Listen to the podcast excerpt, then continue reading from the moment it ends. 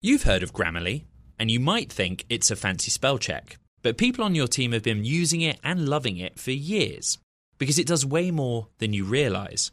Grammarly is a secure AI writing partner that works seamlessly across apps and websites and can write an instant first draft in a few clicks, not a few hours.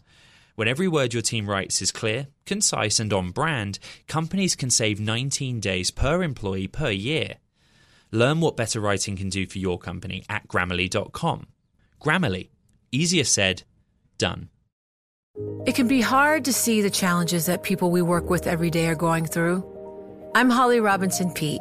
Join us on The Visibility Gap, a new podcast presented by Cigna Healthcare.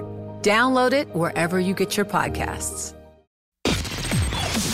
heart of where innovation, money, and power collide in Silicon Valley and beyond. This is Bloomberg Technology with Caroline Hyde and Ed Ludlow.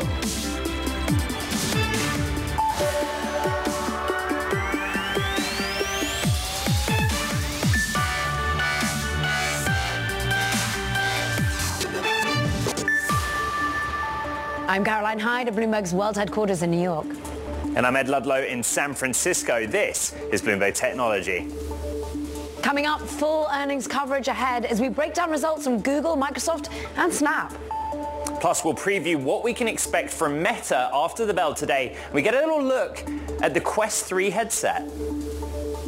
And later in the hour, we will have a conversation with the CEO of Qualcomm as the chip firm unveils a new processor to take on the likes of Apple and Intel. But first, let's check in on these markets. And we're seeing my voice warming up as we start the show. The NASDAQ on the downside end at the moment. We're up by 1.8%.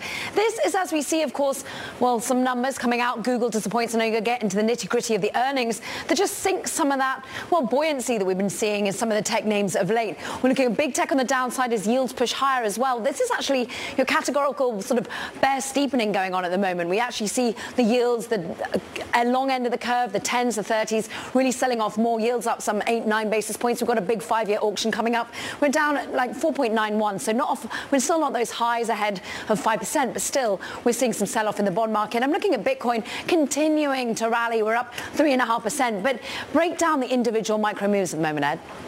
Yeah, I mean, we are in it. This is earnings and earnings matter again. Not just if you're an investor, but you get a good lens into the end markets, particularly in all kinds of consumer electronics and electronics broadly. That's why I look at Texas Instruments, gave a revenue forecast which suggests that actually those end markets are not recovering at the pace that we'd hope. Texas Instruments makes all kinds of semiconductors that go into all kinds of things. The big ones last night were Microsoft and Google. It was a tale of two clouds.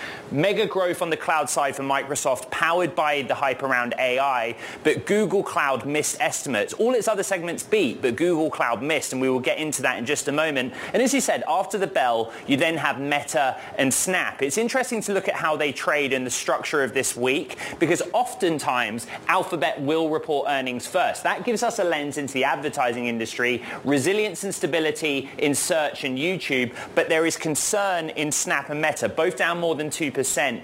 We will also get the hardware story of Meta. How did Quest 3 go down on the mixed reality side? How much is it committed to spending on its metaverse vision alongside working in AI? So much going on. Let's digest it all and bring in Daniel Newman, the Futurum Group CEO. And I think let's start on those kind of cloud names, the tale of two clouds. And I ask a simple question. Why can Microsoft Azure grow and corporate cloud, cloud grow, but Google Cloud Platform not grow in the same way? Well, I think it's a bit of a tale of good and great. Right now, the market wants great. We know the macroeconomic environment is complicated, uh, with interest rates still very sticky. Uh, we know that inflation is still here, and people want blowout results if they're going to send those buy signals. I'm not as bearish on Google. I've looked at the technology. I've seen the adoption. I've talked to its customers. And 22% growth isn't terrible. The company missed by $20 million. Having said that, Microsoft returned to a faster pace of growth. And it wasn't just the faster pace of growth of Azure, Ed. What I think it really was was the company's ability to explain how AI is driving revenue, how much Azure was being driven, 3% versus 2%, the $30 ahead. The company's done a magnificent job of explaining its AI strategy and how AI is going to drive top line revenue. I just don't think Google's story was as compelling there, but I'm not as bearish on Google Cloud. There's so much cloud growth to come. And our forecasts at Futurum, our intelligence forecasts say cloud is where it's going to happen. And I still think the, the, the war is on. Uh, Daniel, I spoke to Ruth Porat, who is now the President, Chief Investment Officer and CFO, and she gave me a very short answer. Customer cost optimization is what accounted for that cloud number. Um, what does that mean to your mind? Well, so right now, as I, as I suggested, the macro is still complicated and businesses are still sort of weighing invest and grow, um, maybe go a little bit slower. We know that the opportunity around AI is very bullish and companies see productivity gains. They see the opportunities to create efficiencies, but we're also still hearing about companies laying people off. They're, they're weighing how quickly can we make an investment in AI and how quickly can we see a return? And are we looking to 10x productivity through the investment in these capabilities? Or are we potentially looking to optimize and reduce our cost structures? And until we see a little bit more stability in the macro environment, I think companies are going to, to you know, be a little bit more cautious. So this is where Microsoft kind of stood out and it looked across their portfolio. It wasn't the same. Like in Microsoft, everyone's just go, go, go. But I don't necessarily know that that's hmm. true across the board. Okay, interesting that you're saying still the macro picture is mixed. Drill into what really Microsoft was showing, what, that it's in the right markets at the right time? I think they have told the story longer. They have their numbers and their metrics well defined. We're talking about specifically being able to bear into what part of the business. I mean, you're talking about maybe a 1 to 2% depending on the currency adjustment on a year over year growth basis. But it was faster growth than, than Google, 22 versus upper 20s. And so everyone's saying, ooh, Google bad, Microsoft good. I actually think the weight went to the company being able to explain its Azure growth and the AI impact of it.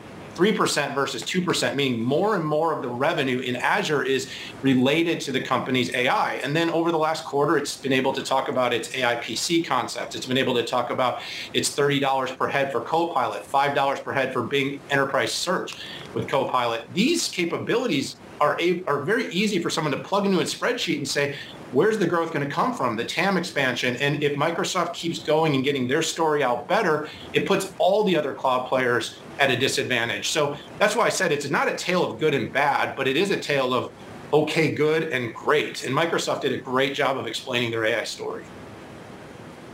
You did a great job explaining it to us. We thank you, Daniel Newman of Futurum Group. Of course, all things Alphabet, Microsoft. Let's turn to Snap because, well, this is kind of a macro picture for us as well. And we're pleased to welcome Jasmine Enberg, Principal Analyst in Insider Intelligence. You lead coverage for social media, for creator economy. And, well, Snap actually managing to initially rally on the fact that its numbers looked better than expected. But is this fragile or is this showing actually a return to growth when it comes to marketeers? Well, I look, the revenue growth in Q3 was certainly good news for investors and others who've been wondering whether Snap has what it takes to turn its ad business around. I think there are some worries and some concerns specifically around the impact of the Israel-Hamas war uh, on its ad business in Q4, which Snap itself warned about. Q4 tends to be uh, a quarter that is more heavily weighted towards brand advertising. Brands tend to be more risk averse. So it's possible that there will be some impact on it. But I think in three months from now, we also have to remember that Snap is on a good path. And if it can continue this momentum, it will end the year in a better place than where it began. I'm interested as to where it's invested. We were just talking about how Microsoft got itself in the right place at the right time around AI. And Snap was really innovating in that space, but it didn't pay off. How are we seeing those innovations eventually looking to reap some reward?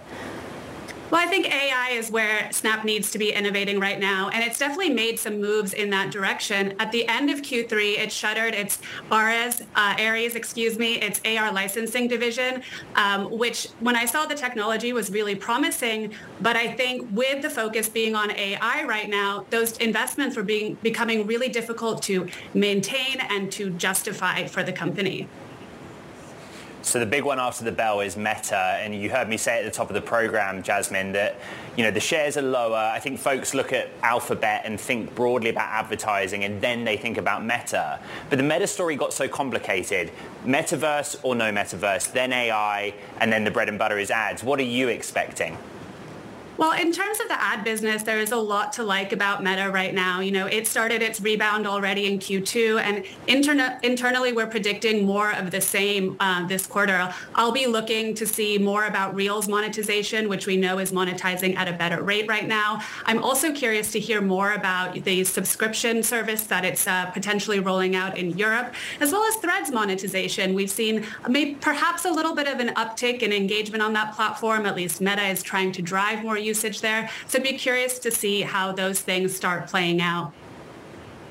All right, Jasmine Enberg of Insider Intelligence, great to have you on the pro- program. Let's stick with Meta. Its first truly mixed reality headset, the Quest 3, is available, and the expectation is we'll be talking about it at earnings after the bell. I got hands on. Check this out.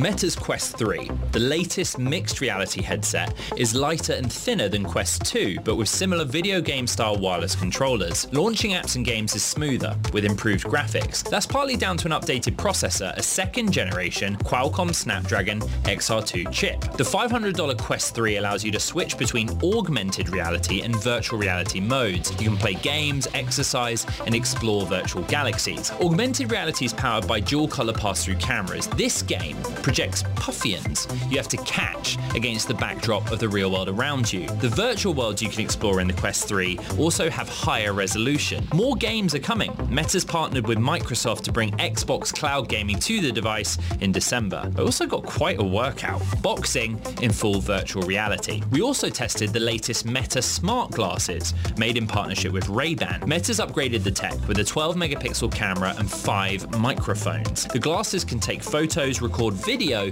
and start a live stream through voice control. A static LED light indicates a photo being taken. A flashing light means a video is being captured. The glasses also come equipped with Meta AI, the company's AI assistant. Hey Meta, take a photo. You can send content directly from the glasses to a friend via Messenger or WhatsApp and live stream video to Instagram or Facebook. What if everyone at work were an expert communicator? What if every doc, message, and email they wrote was perfectly clear and concise? Inbox numbers would drop, customer satisfaction scores would rise, and everyone would be more productive. That's where Grammarly comes in. Grammarly is a secure AI writing partner that understands your business and can transform it through better communication. Companies that use Grammarly save an average of 19 days per employee per year. That's because with Grammarly's AI, what used to take a few hours only takes a few clicks, like generating an instant first draft in your company voice or tailoring a message to your specific audience and goals. And Grammarly's personalized on brand writing help is built in everywhere your team works across 500,000 apps and websites. Plus, it's safe, secure, and already IT approved. Join 70,000 teams who trust Grammarly with their words and their data. Learn more at grammarly.com. Grammarly, easier said, done. The countdown has begun. From May 14th to 16th, a thousand global leaders will gather in Doha for the Qatar Economic Forum powered by Bloomberg. Join heads of state, influential ministers, and leading CEOs to make new connections, gain unique insights, and uncover valuable opportunities in one of the world's most rapidly rising regions. Request your invite for this exclusive event at QatarEconomicForum.com.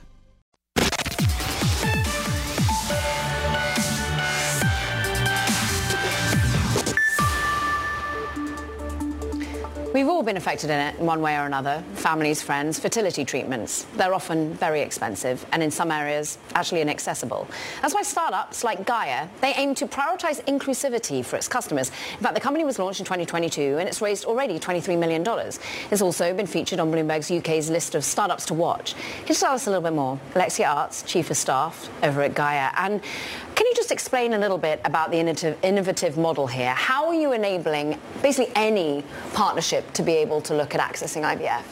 Yeah, absolutely. So Gaia was really born out of our founder Nader's like experience with IVF, and he firsthand went through five IVF cycles, four failed rounds, and he just realized how broken the system really was. And the first thing he wanted to improve was access because he saw the financial gamble that people take. You have to save up all this money up front in order to go through treatment. And so what we've done at Gaia is we've basically created the most affordable way to start and protect your treatment. So people will pay Gaia a small protection fee to start treatment, and then Gaia pays the clinics and takes care of the whole administrative burden that goes on, you know, behind the scenes, like paying invoices and all of that. And the member just focuses on going through treatment and they pay Gaia back in monthly installments if and when they have a child. And if they don't have a child, they have nothing more to pay. So, but how do you take on that financial burden if, after desperately sad several rounds, they decide or they inevitably realize they can't have a child? How does Gaia take on that financial yeah. burden? Yeah, so we actually have insurers who underwrite the risk for us. So we've built a model based on, you know, a million data points from clinical data sets of all the IVF outcomes since the early 90s. And so we predict our members' chances of success over a certain number of rounds, and our underwriters take on that risk. Um, so. How innovative was this story to be able to tell to VCs? How easy was it to convince and to raise money or not, as the case may be? So I think it was quite difficult, and especially actually, you know, at first to convince the underwriters. This is like a new model, and so we feel very lucky to have been backed by three incredible underwriters who really understood and worked with us to build this product from the ground up. Um, and we're also incredibly lucky to have VCs who really understand the space and, you know, didn't dismiss it as a more niche sort of, you know, women's health topic and really understood like how big and important the topic was. And so we feel very lucky with our backers, our underwriters and our VCs. And it's notable that, you know, might be labeled femtech, but male founder and IVF problems are often male and female in many ways. And I mean, I, am sat here today because of IVF, so this is a long-term date, set of data points you can lean on. How easy or difficult was it to access that data? So you have to do sort of an application with a research, you know, assistant who's helping us get access to it. And we've done a huge amount of research, you know, looking into whether BMI affects it, whether you should have BMI cutoff points, age cutoff points to really also increase access in that manner. And so um, you have to put an application to access it and we you know we get data from our partner clinics and all anonymized but we work hard to get data to make sure we're increasing access is it all British data. You're a UK-based company. Are you looking currently to UK, go geographically wider? Yeah, we're currently based in UK, but definitely um, also operate in Spain and Greece because there's a lot of IVF tourism to these countries, and then we are looking to expand to more markets. So more news on that early next year. And how different is it accessing different markets and different ways in which IVF is offered and, and functions and indeed access to data in different Geo- geographies? Yeah, it's a good question. I mean, so in a lot of countries, you, you know, you have different funding by the state. Some countries are better than others. UK, like 65% of IVF cycles are paid out of pocket. US is another high private pay um, market, and so you know you do have to look at what exists in these markets before before entering. Um, in terms of getting access to data, it's about like working with our partners, working with researchers. Um, the good thing about IVF is that it does have outcome data from since IVF started in the you know in the like 70s. 1978, yeah, exactly. So um, we do have all that outcome data that we have access to and um, that we can that we can use in order to improve our models. I'm pretty sure AI is going to be being pretty useful as well. Alexia, yes. it's great to have some time with you. Thank you, Thank of course. List, featured on our startups to watch list here in the UK, Alexia Arts of Gaia.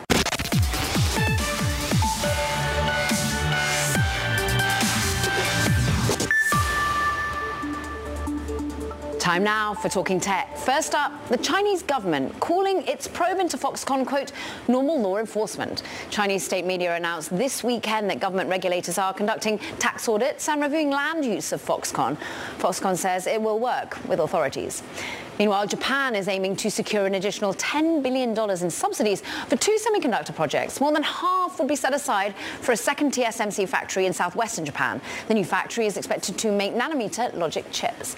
Plus, Apple, well, it's set to revamp its TV app as part of an effort to become, well, a larger player in the streaming world. Changes include discontinuing apps on the Apple TV set-top box and let users buy and rent movies and shows. It will also remove the movie and TV show sections from the iTunes Store app. And for more, Let's dig into this scoop. One and only Mark Gurman. And it's plenty talked about across online at the moment today. Mark, just tell us a little bit about how they think these changes will help them compete. Yeah, this is a pretty big upgrade coming to the TV app on the Apple TV. They're adding a new sidebar and a new interface that makes it look more like Netflix. Uh, the current TV app, if anyone has used it on the Apple TV, uh, is not very intuitive. The idea is to aggregate content from a number of sources. TV Plus, which by the way, Apple announced this morning is getting a price increase from $7 a month to $10 a month. And I'm sure we'll talk more about that over the course of the day. It integrates from there. Apps like ESPN, Amazon Prime, Live News, other live sports networks. But it's a little confusing to navigate, so this is designed to simplify it. They're also going to be removing the iTunes Movie and iTunes TV show apps from the Apple TV and from the iTunes Store app on iOS. The reason they're doing that is you can already buy that content in the TV app, and they want to push anyone looking to watch video on their devices to the TV app Obviously, that's the center of their video strategy now. That's where you can sign up for these subscriptions, both Apple TV channel add-ons plus the now $10 a month TV Plus service. You're right that we'll talk about it. The breaking news of the day is that Apple has raised prices, Mark, across basically all of its services. Where are the price increases and why, really? Yeah, so going from 7 a month to 10 a month for Apple TV Plus. Now over the past year they've doubled the price because they increased it from 5 to $7 a month October last year. So now $10 a month for Apple TV Plus. Apple Music, that price increase from 10 to $11 last year, that remains. But News Plus is going from $10 a month to $13 per month, and Apple Arcade is going from $5 a month to $7 a month. Now these increases come as they've expanded the content offerings in both Apple Arcade uh, as well as Apple TV Plus. Apple TV Plus is getting more shows uh, very frequently. There have been hits lately. Obviously, everyone's been talking about the Scorsese movie on there. Uh, Apple Arcade, they've doubled the amount of games they've had on there since they launched it at $5 a month in 2019. News Plus, they need more revenue to pay publishers more money, right? Publishers are even losing money or not making so much money on News Plus. So hopefully publishers are now going to get an increased revenue share uh, because of this rather than the money going into Apple's pocket. Uh, in terms of their other services, Apple One bundles, those went up quite significantly as well to incorporate those price increases, but Fitness Plus and iCloud stay the same. Bloomberg's Mark Gurman on all things Apple. Thank you. Also out across the Bloomberg universe, Ruin is the first documentary by Bloomberg Originals that dives into the collapse of FTX, as narrated by Bloomberg journalists and some of the central players in the rise of digital assets. Here's a sneak preview of the film. I don't think he even had almost a conception at some point that it was wrong or right. I think he just had the mentality that he has to win. It was almost like trying to explain like business ethics 101 to a baby. Sam has basically become a villain in everyone's minds. This committee will not stop until we uncover the full truth behind the collapse of FTX. Will this be the last of its kind? No. This is the nature of capitalism. Get over it.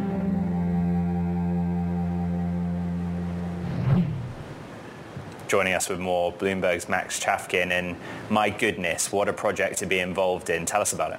Yeah, I mean, and, and it's it's continuing on. I mean, we, we just learned uh, hours ago that we'll we'll get testimony from Sam Bankman-Fried in the trial. Um, you know, this is has been a year of just crazy news, a, a time in which um, Sam Bankman-Fried went from being, you know, seen as as one of the members of the establishment, you know, the one of the youngest billionaires ever, uh, to being potentially facing a, a life sentence. And we could, uh, you know, get a verdict um, as as early as next week, if not the week after after. So, so really a lot happening here in crypto and, and a real reckoning uh, after you know, years of, of really serious growth.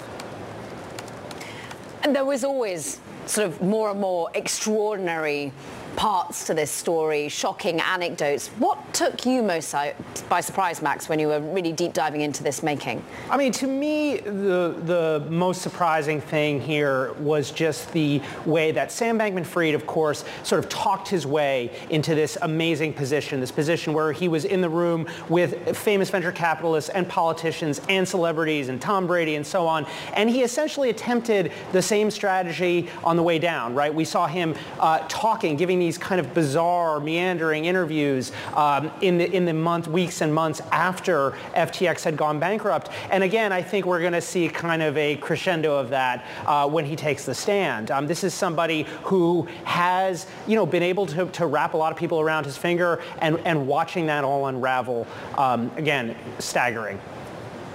Bloomberg's Max Chafkin, thank you very much. And Ruin, Money, Ego and Deception at FTX airs Wednesday at 8 p.m. New York time here on Bloomberg Television.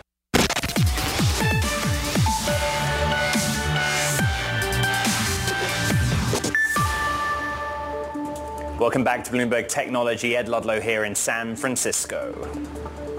And I'm Caroline Hyde, right here in London. And in fact, we want to be talking a little bit more about the world of the UK, VC in the UK. It's VC Spotlight. Just two months ago, Silicon Valley firm IVP, born in the 1980s, took oh, a leap across the pond, opening an office right here in London. Nearly 20 years after it first ever actually started investing in Europe as a sphere. IVP's Alex Lim joins us now to discuss what has been, well, a decided boots on ground mentality. Like, why did you decide, having already had some big hits, UiPath, you've been in Supercell, why did you need to be here to access European talent a bit more? Yeah, absolutely. Uh, We've uh, had some great successes in Europe over the years. We have been fortunate to be backers of companies like Wise and Supercell and UiPath. And that gives us increased confidence in the region that the, there will be more entrepreneurs that come up and build global businesses out of Europe. As it pertains to opening an office here in London, we want to be really close to the founders that we back. We often serve on the boards of the companies we uh, invest in, and so having that close relationship where we're just a time zone or a short flight away from the founders we work with is really important to our strategy. I think also what's happening the the sense of being close. We're now, though, are we ever hitting a tipping point where you think of some of the companies you've already backed that have shown exits, mm-hmm. that have had liquidity events, that have therefore probably seen people leave the companies and start building their own? Are you seeing that flywheel of like you were at UiPath, but now you've decided to go and build your own new startup? Absolutely. Uh, UiPath is spinning out a couple of great companies right now, which we're actively tracking. And I think there'll be more and more entrepreneurs, technical people that come out of these companies and decide that entrepreneurship is their next career, uh, career path. We travel all over, all over Europe. We've actually been, since opening the office in August, in eight different cities. So we're trying to find these entrepreneurs wherever they are. And they do, do, uh, they do come out of different places, not just the major tech hubs like Berlin, Paris, and London. What's interesting is today of all days, you're seeing one key fintech player listed in France, Worldline, mm-hmm. absolutely pummeled, mm-hmm. largely idiosyncratic, some of it, but also an economic perspective that Germany is about to hit recession. Mm-hmm. It's an interesting time to be wanting to ploughing into Europe at the moment. How has that economic macro backdrop affected some of the companies you're supporting? Yeah. We think a lot about the technology ecosystem and the markets that we serve. And so you can think back to 2022, there was a reset in the equity markets for public technology stocks. That has affected uh, technology all across, uh, all across our region in Europe. Um, there is more and more uh, realization that, that we might be entering a recessionary environment. So our entrepreneurs are starting to prepare for that. That said, a lot of our companies actually do well in recessionary environments. Mm. They are uh, increasing productivity with, for businesses or you know, providing valuable services to consumers. So that we do think there are you know, some counter-cyclical uh, companies within our portfolio. Alex, it's good to see you. Your business partner Eric was on the show with us in August when you announced you'd open a yeah. London office. The next day he jumped on a plane and moved his life to London. Um, I guess I want to know what you've been up to since. You know, what, are that, what is it like in London? Are there hackathons and mixers and drinks? And are you making friends with all of the people you've been working with long distance on, on rounds with? Yeah. We're definitely getting out into the ecosystem. An important um, part of our business is to get out into the regions that we serve and meet the great founders, the great entrepreneurs, uh, and then also venture, uh, venture backers. Each of these cities around Europe have uh, local seed investors that we love to partner with uh, because usually we're coming in as a second or third round of investment. Uh, so we're out there on planes, making sure that we're face to face with those people, and it's a, you know, a, definitely a huge priority for us. We're also have a, a, large portfolio within Europe already. So we're traveling to these cities to go to board meetings. Uh, you're going to Paris to see Pigment or to Germany to see DeepL. Uh, there's a lot of different reasons why we get out into the region, and I think that's a real yeah. positive for us. Alex, is there the variety of technology in Europe that we have here in, in the Silicon Valley in the Bay Area across software, hardware, everything that's happening in AI? Mm-hmm. Do you have the same things yeah. to pick from? Yeah. There's a huge, huge variety, and it's funny that in individual cities, there are different uh, areas of expertise. Obviously, London, with the uh, strong backing of financial services and you know, great talent you have in that area, we back a lot of fintech companies here. So an example would be uh, Volt, which we backed earlier this year. They're a financial technology company working on uh, account-to-account payments, or Cion, which is in the fraud verification space. But then you travel other places and you see different pockets of talent. One area that I'm really excited about right now is Paris and France. They have such strong AI talent, and so we're seeing more and more companies come out of that ecosystem that we're trying to back. Great universities, both UK, France, I mean Europe more broadly. Alex, though you put a very sort of positive spin on it, a macro environment that's challenging, but founders that are able to be sort of counter-cyclical, already preparing. Mm-hmm. But we hear more and more that there are a load of unicorns or a load of high valuations that are going to have to recalibrate. Mm-hmm. And when is that reckoning going to happen? It feels like it keeps being pushed off and pushed off and special financing deals done in, in murkier corners. One thing we uh, track very closely is the IPO market. Mm. That's a key barometer for the health of our business. Uh, IVP has had over 130 companies go public over its history, uh, but 2022 and 2023, there have been less of those uh, offerings. You saw the recent offerings in Klaviyo, Instacart, and Arm, extremely high quality companies going public. And actually, that's giving some confidence to the portfolio companies that we have. And three or four of those companies are already starting to prepare their documents to go public in 2024. So I think you could see more companies going, uh, flipping from pub, uh, private to public, and that would be a great thing for venture overall. ARM went public in America, That's much true. to the frustration of the London Stock Exchange. Yeah. Will companies that you're backing, Pigment in France and the like, choose to go public in their own European markets, or will they always be attracted to American liquidity? Uh, if a company is going public right now, I think the Nasdaq on the NYSE is the right place to go public. They should. The markets are deeper there. There's a more a deeper understanding of technology and the value that technology can bring. However, we are hopeful, and we want to be part of this change here in London, that uh, you know more and more companies will go public here in London and around Europe. It's great for the ecosystem if you can keep the listings here. We'd love to see reforms that help that few more Deliveroos, like I was chatting with Will Shu yesterday. Alex Lim, so great to have some time with you of IVP. Meanwhile, Ed, we've got some interesting conversation coming from you.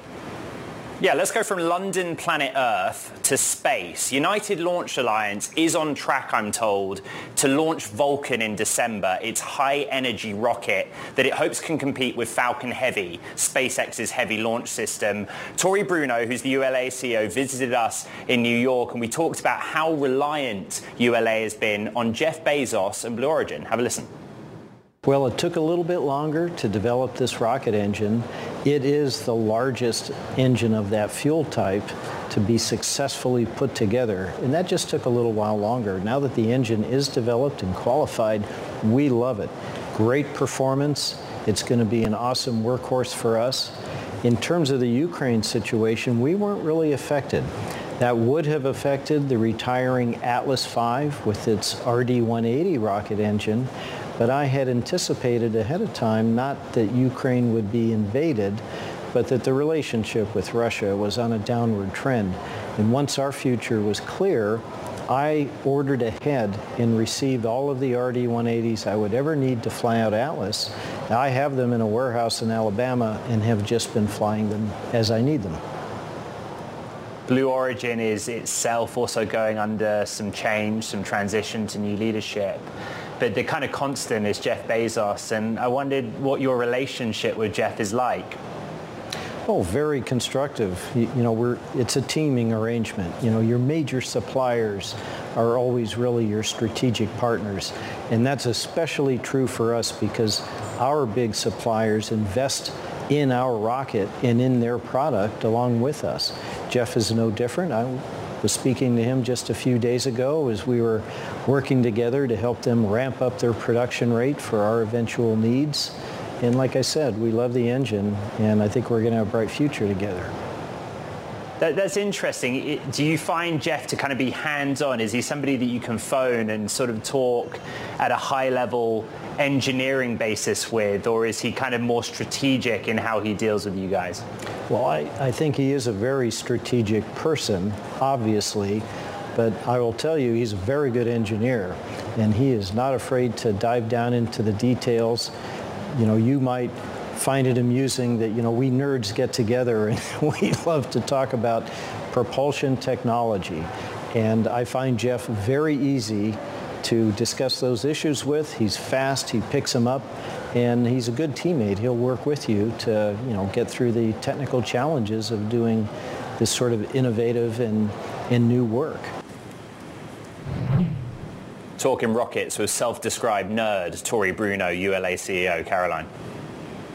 Ed, you are a self-described nerd, and I'm pretty sure that they'd welcome you with open arms in those conversations. You'd love to be in them, I'm sure. Meanwhile, let's get a check on these markets quickly, because nerding out on what's happening in public markets is not a particularly great day for the Nasdaq. We're off by 1.8% on big tech at the moment. You know why? It's all about an earnings concern. We're not quite living up to the hype when it comes to Alphabet, for example.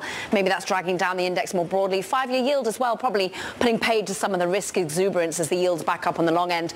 Interesting in chips. We're going to be having a deep dive on chips that you're going to talk us through uh, in a minute, Ed. Up by 3% on the SOX as we see TI, Texas Instruments, not living up to expectations on earnings. Move on to some of the individual movers because interesting takes. Microsoft, of course, does do well on its earnings, so Microsoft outperforms. But I've also been looking at what's in the world of PayPal, and, and overall, look at what happened to this European fintech player. Worldline off by 59% as they call out a recession over in Germany, Ed. Yeah, we are going to be talking chips. Coming up on the show, we're going to speak to the CEO of Qualcomm, Cristiano Amon, as the company unveils its Snapdragon X processor. This is a week about PC CPUs. This is Bloomberg Technology. What if everyone at work were an expert communicator? What if every doc, message, and email they wrote was perfectly clear and concise? Inbox numbers would drop customer satisfaction scores would rise, and everyone would be more productive. That's where Grammarly comes in. Grammarly is a secure AI writing partner that understands your business and can transform it through better communication. Companies that use Grammarly save an average of 19 days per employee per year. That's because with Grammarly's AI, what used to take a few hours only takes a few clicks, like generating an instant first draft in your company voice or tailoring a message to your specific audience and goals.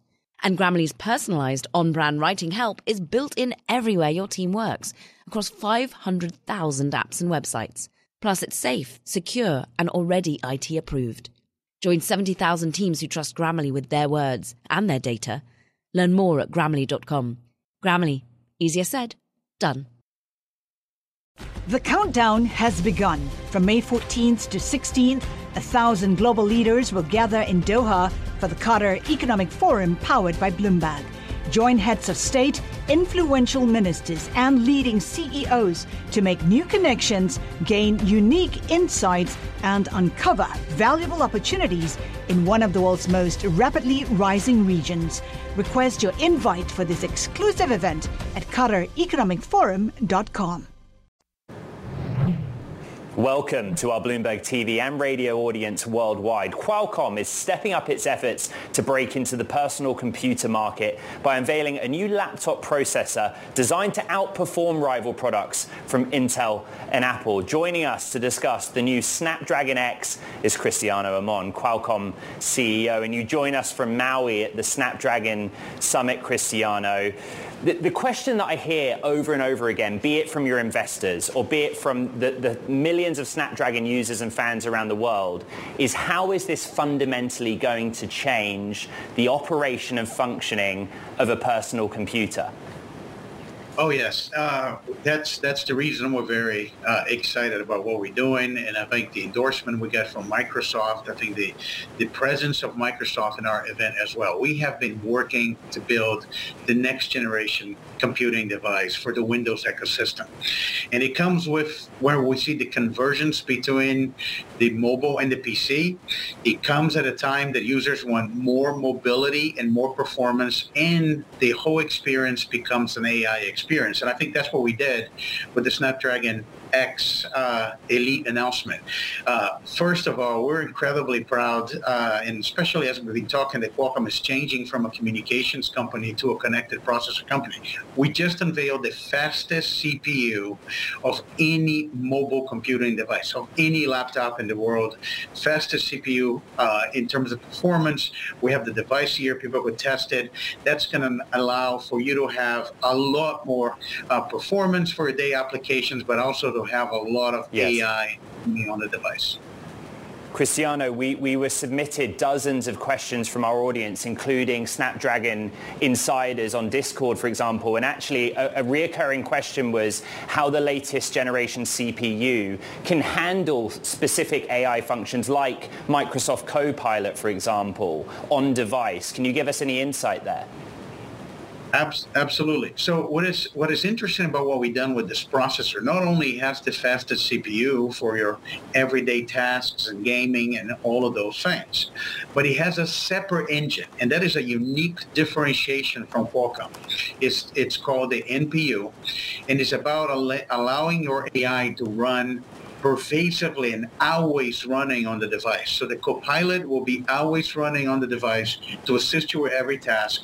And the NPU it's the, is the biggest that you can in performance you can find on the device. Just as an example, we can run large models of 13 billion parameters natively on the device. And we show that we have been partnered with all the major ecosystem investing on AI from Microsoft to Meta to Google and many other companies and having all of those models running natively on the device. It's a fascinating moment in terms of competition, Cristiano, as well. It was but a couple of days ago reports that NVIDIA is going to be challenging the space as well with its own ARM-based processors for PCs. You've got Apple, of course, showing its prowess in the area. How do you set yourself apart from what is going to be a real rush to the PC area? I actually think the announcements that happen, especially the NVIDIA announcement, is one of the best things that could have happened uh, for our efforts in the PC. We have been talking for a while since we embarked on this journey with Microsoft that the PC market is moving to an ARM compatible away from the x86 into an ARM compatible instruction set. The NVIDIA announcement is the validation that that is the new market and that is the new TAM for Qualcomm. It comes at a perfect time that we have been diversifying the company and looking for new opportunities and end markets for technology. And uh, we had started on this journey uh, for at least the past uh, three to four years. I think 24 with the new Windows AI, Windows AI that comes to fruition. It starts to be at the end of of the 2024 uh, material for Qualcomm. So we're really excited about that. And I we look at all those announcements and endorsement that this whole PC ecosystem mm. is moving to. And we just developed the fastest ARM CPU in the world. We've got well, announced potentially as soon as next week with Apple M3. When you've got a competitive but a validated space, as you seem to be articulating, what volumes do you anticipate in one, for example? Well, we're not making uh, projections. I think we have been very careful, especially because we have this is a new market for us. We're think of us as a new entrant, and uh, if you look at the of the size of this market, I think uh, even if we get you know a smaller share, it's a significant uh, growth opportunity for Qualcomm, and we're excited about what we have developed. The part is competitive, and one thing I, we haven't mentioned about it, besides the performance, the power, which is our DNA of making very power efficient devices for battery life is incredible. We exceeded the performance of the fastest CPU you can get from Intel for gaming, but we do it at 70% less power as an example for our Bloomberg television and radio audiences worldwide. We're joined by Qualcomm CEO Cristiano Amon from the Snapdragon conference in Maui. You just mentioned power. The claim is that it's about 68% less power than, than the comparable Intel processor. A really fair question is the price premium, though, that your latest chip has. A lot of questions from uh, global end market users was like, well, how much am I going to have to pay over the nose to have X access to a consumer electronics device that carries Snapdragon X relative to mid and lower tier smartphone or PC? I'm going to answer that question two ways. The first one is we're going to enable with this product for you to have a thin and light laptop that you can have the performance that you would find otherwise on a high-end gaming device. So I think if anything, we're going to be democratizing technology and make that and AI running on device available to more people. And that's easy to understand given our mobile heritage. The other part of that is actually we look at the Snapdragon Elite X actually as a premium uh, Snapdragon solution, which improves dramatically our mix and it has great financial contribution as we look at the margin of those products. So I think it's a win-win for both sides one thing that you guys do really well is is look at Snapdragon and this kind of fan base you have you know, everyone has raved about the H100 GPU from NVIDIA all year, but I've noticed this kind of deep Reddit forum discussion, Discord channels dedicated to Snapdragon. How much do you take into account the feedback from those community in your development of the product and what it can actually do? A lot. I think we one of the things we do well um, is we have been nurturing this community. By the way, the, both of you should be a Snapdragon insiders. You may be missing out, and uh, we've been nurturing this community. It's growing very fast. It's uh, it's over 14 million, and those are tech enthusiasts, and they really love the technology. They're advanced users, and they give us a lot of insights, and we really like that relationship